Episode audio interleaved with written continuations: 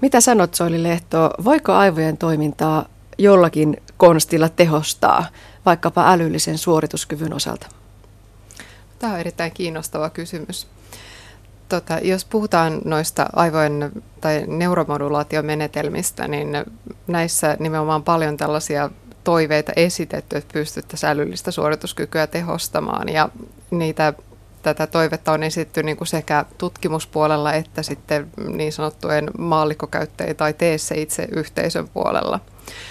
Ja näyttää sille, että, että on olemassa joitakin suht lupaavia tuloksia myöskin terveillä aikuisilla, mutta mä itse suhtaudun niihin hieman skeptisesti. Että mä ajattelen, että jos me puhutaan kognition tukemisesta neuromodulaation avulla, niin kyllä me ehkä silloin puhutaan vaikka potilasryhmistä, joilla on ongelmia jossakin älyllisen suorituskyvyn alueesta tai, tai ikääntyneistä ihmisistä. Et mä uskon, että se on niinku se ikään kuin luotettavampi sovellusalue.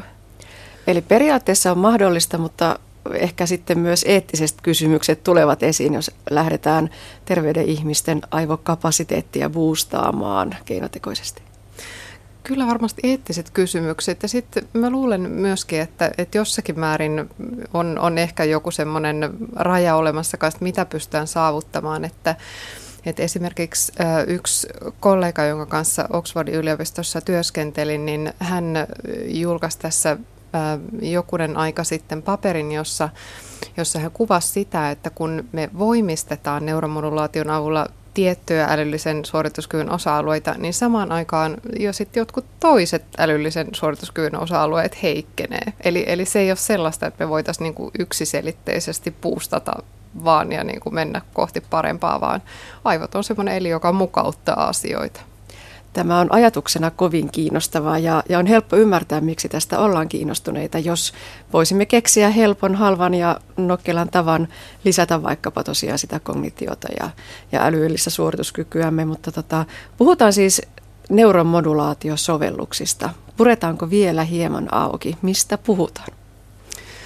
Joo, eli kun me puhutaan neuromodulaatiosovelluksista, niin Ähm, Me käytännössä oikeastaan, tai mä viittaan tässä aivojen sähköisiin stimulaatiomenetelmiin ja niissä vielä erityisesti matalaa sähkövirtaa hyödyntäviin menetelmiin. Eli nämä on sellaisia menetelmiä, jotka ei sinänsä meidän aivoissa äh, saa aikaan hermosolujen tulitusta, vaan muokkaa sitä hermosolujen alttiutta ikään kuin äh, tulittaa, eli herkistää niitä hermosoluja reagoimaan tai sitten rauhoittaa niitä sillä, että ne ei reagoi niin herkästi.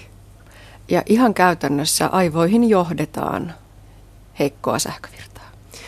Joo, kyllä.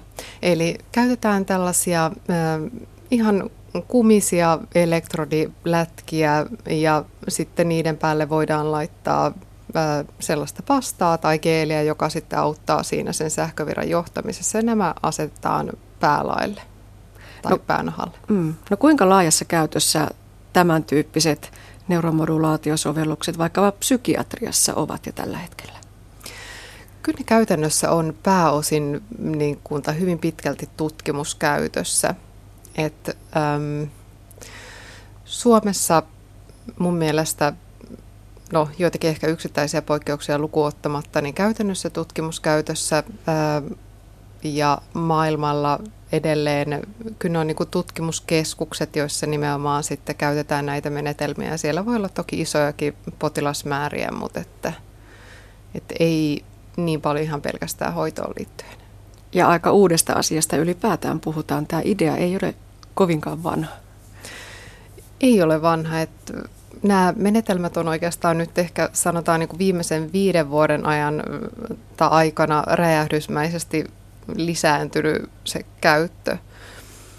Että se, se tietoisuus niin kuin näistä menetelmistä on ikään kuin hyvin tuoretta.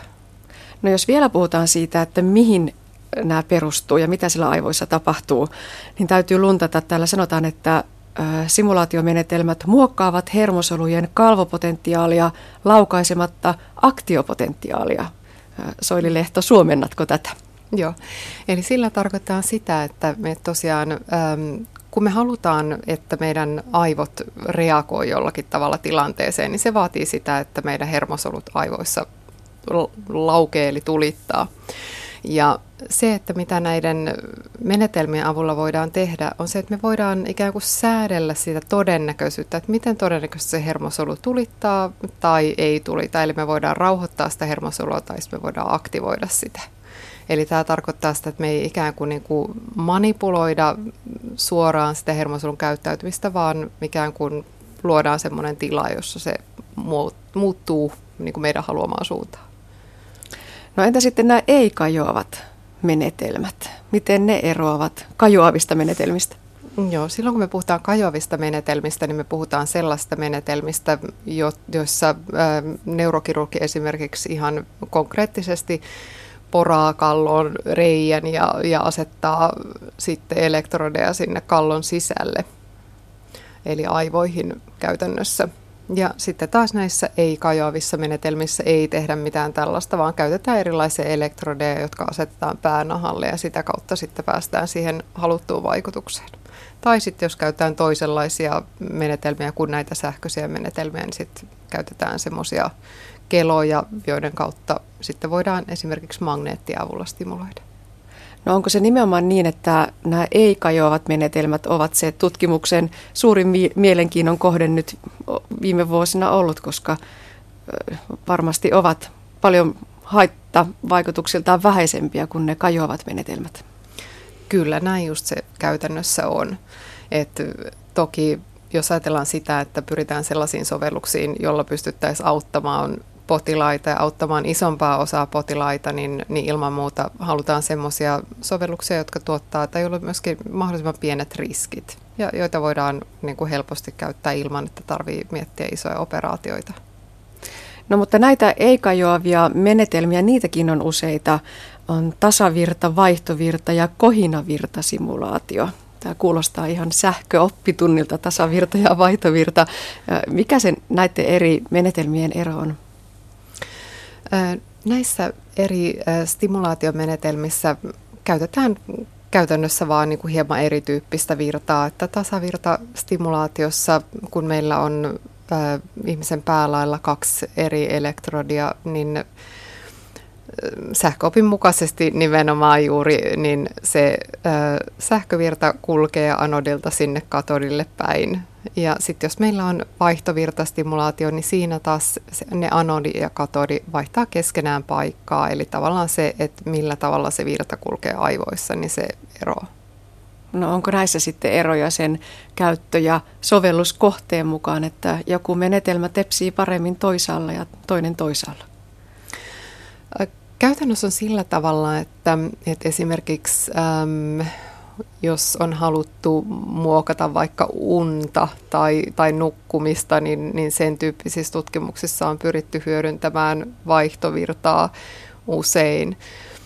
Öö, käytännön tasolla se, se tutkimus niin kuin näissä aiheissa on ehkä sen verran tuoretta, että et en, en menisi sanomaan, että me voidaan spesifisesti valita menetelmä A ja, ja päästä sillä niin kuin tuloksiin B. Mutta puhutaan niistä tuloksista. Näitä tuota, neuromodulaatiosovelluksia on tutkittu muun muassa terveillä vapaaehtoisilla koehenkilöillä, sitten psykiatrisilla potilailla ja neurologisilla potilailla. Aloitetaanko sieltä terveistä vapaaehtoisista? Minkälaisia tuloksia on saatu? Terveillä vapaaehtoisilla on tämä tutkimus hirveän pitkälti keskittynyt erilaisiin psykologisiin tekijöihin ja niiden muokkaamiseen. Käytännössä se on sitä, että, että on käytetty näitä neuromodulaatiomenetelmiä ikään kuin apuna siinä, että kun on tutkittu sitä, että jos meillä on joku tietty psykologinen ilmiö, vaikka päätöksentekoprosessit esimerkiksi, niin, ja, ja sitten sen lisäksi on semmoinen hypoteesi, että kun me aktivoidaan tiettyä aivoaluetta, niin se tietyllä tavalla vaikuttaa meidän päätöksentekoprosesseihin. Niin, niin tämmöisessä on ikään kuin niiden psykologisten ö, prosessien mekanismien tutkimuksessa käytetty apuna sitten näitä neuromodulaatiomenetelmiä, eli, eli itsessään niin kuin niiden tehoa sinänsä ei ole tutkittu, että ne on ollut vaan semmoisia työkaluja siinä.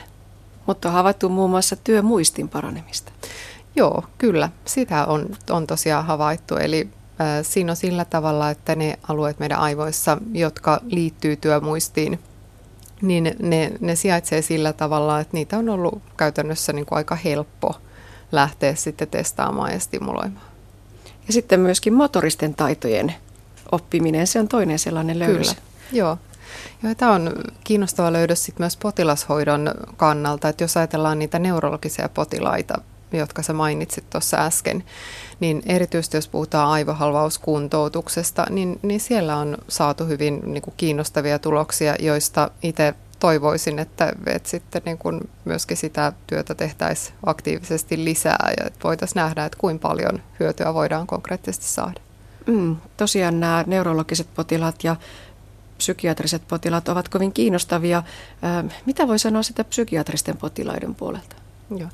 Psykiatristen potilaiden puolella on tutkittu ehkä eniten nimenomaan masennuksen hoitoa, jonkun verran myöskin skitsofreniaan liittyvien kuuloharhojen hoitoa. Käytännössä siinä masennuksen hoidossa ne tulokset on ollut lupaavia ja samaan aikaan mä itse suhtaudun osittain myöskin vähän skeptisesti siihen, että, että miten, miten luotettavina niitä tällä hetkellä voidaan pitää. Siellä on monenlaisia kysymyksiä, jotka liittyy esimerkiksi erilaisten masennuslääkitysten ja sitten, sitten näiden stimulaatiomenetelmien interaktioihin, mitkä, mitkä tekee sitten tämän asian tutkimisesta hieman vaikeaa. Et ehkä tarvitaan enemmän niin kuin kuitenkin sellaista vähän niin kuin perusmekanismeihin liittyvää tutkimusta ennen kuin voidaan luotettavasti sanoa, että, että voitaisiin riittävällä teholla esimerkiksi masennusta hoitaa. Neurologisten potilaiden puolella niin tosiaan ikään kuin motoristen taitojen uudelleenopettelu vaikka aivohalvauksen jälkeen on, on yksi keskeinen. Se, ne motoriset taidot voi tässä tilanteessa liittyä esimerkiksi siihen, että opetellaan vaikka puheen tuottoa uudelleen. Ja se, miten tämä käytännössä tapahtuu, niin on, on sillain, että, että ei suinkaan pelkästään anneta sitä aivostimulaatiota yksinään, vaan tehdään sillain, että, että ikään kuin se stimulaatio on semmoinen apukeino siihen, että ikään kuin tuetaan aivoja siinä oppimisprosessissa ja samaan aikaan sitten ihminen vaikka tekee jonkunlaista harjoittelua esimerkiksi sanotaan kädellä, jossa hänellä on sen aivohalvauksen jälkeen toiminnan ongelma. Ja vielä yksi näkökulma, se on kipu. Voiko näistä menetelmistä löytyä myös pitkäaikaisen vahvan kivun hoitoon jotain uutta? Tällaisia toiveita on esitetty. Äh, hirveän paljon ei ole kuitenkaan sitä tutkimusaineistoa vielä. Et toivoisin ehkä näkeväni sitä enemmän ennen kuin uskaltaisin niin kuin luotettavasti ajatella, että tässä on nyt ratkaisu kipuongelmiin. Ja se, mitä täältä tuloksista myös nousee, on se, että, että nämä menetelmät vaikuttavat siihen aivokuoren toimintaan, mutta myös syvemmälle aivoihin. Mikä tämän löydöksen merkitys on? Nämä löydökset on hirveän kiinnostavia ja niitä on alettu oikeastaan niin kuin sitten näitä muita kuin aivokuorelle kohdistuvia löydöksiä tutkia ihan, ihan tosi viime vuosina vasta. Ja nämä perustuu hyvin pitkälti siihen, että kun meidän aivoilla hermosolut tai, tai kuorikerros kokonaisuutena niin ei suinkaan ole semmoinen, semmoinen niin kuin eristetty alue, joka ei mitenkään interaktoi niin kuin muiden aivojen osien kanssa, vaan, vaan päinvastoin, että se, se vuorovaikutus eri aivojen osien välillä on, on hyvin aktiivista ja dynaamista. Niin tältä perustelta on, on sit lähdetty tekemään semmoisia tutkimuksia, joissa on lähdetty katsomaan, että kun sitä aivokorta stimuloidaan tietyllä alueella, niin minkä verran se sitten vaikuttaa muiden niin kuin syvempien alueiden toimintaan. Ja vielä yksi mielenkiintoinen seikka. Mielenkiintoinen nousee tässä nyt joka kohdassa esiin, mutta on pakko sanoa niin. Myöskin sellainen löydös, että nämä vaikutukset eivät ole lyhytaikaisia pelkästään, että juuri nyt kun annetaan sitä, sitä tuota, sähkö, heikkoon sähkövirtaan perustavaa simulaatiota, niin jotakin tapahtuu juuri nyt, mutta se vaikutus säilyy jonkin aikaa. Miksi näin? Joo. Ajatellaan sitä, että, että, että meillä on niin kuin toisaalta se välitön vaikutus, joka, joka on siellä se hermosolun herkistyminen tai rauhoittuminen. Ja sitten sen lisäksi me tiedetään, että on semmoinen niin kuin keskipitkä vaikutus, tunti, puolitoista tuntia, jolloin selvästi niiden hermosolujen toiminta on muuttunut. Ja, ja tämän lisäksi vielä ajatellaan, että on kolmas vaihtoehto, eli semmoinen, että mietitään, että, että pystytäänkö saamaan aikaan pysyvämpiä muutoksia.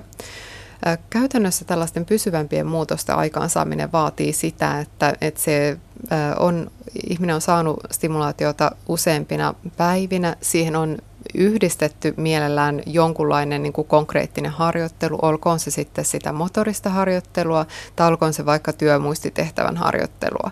Eli, eli tässä ehkä semmoista oikotietä ei ole olemassa, että pystyttäisiin kytkemään häkkyrä päähän ja sen jälkeen niin kuin saamaan kaikki mitä halutaan, vaan ihan samalla tavalla kuin elämässä monissa muissakin asioissa, niin, niin pitää tehdä sitä konkreettista työtä ja se tekniikka voi olla sitten apuväline.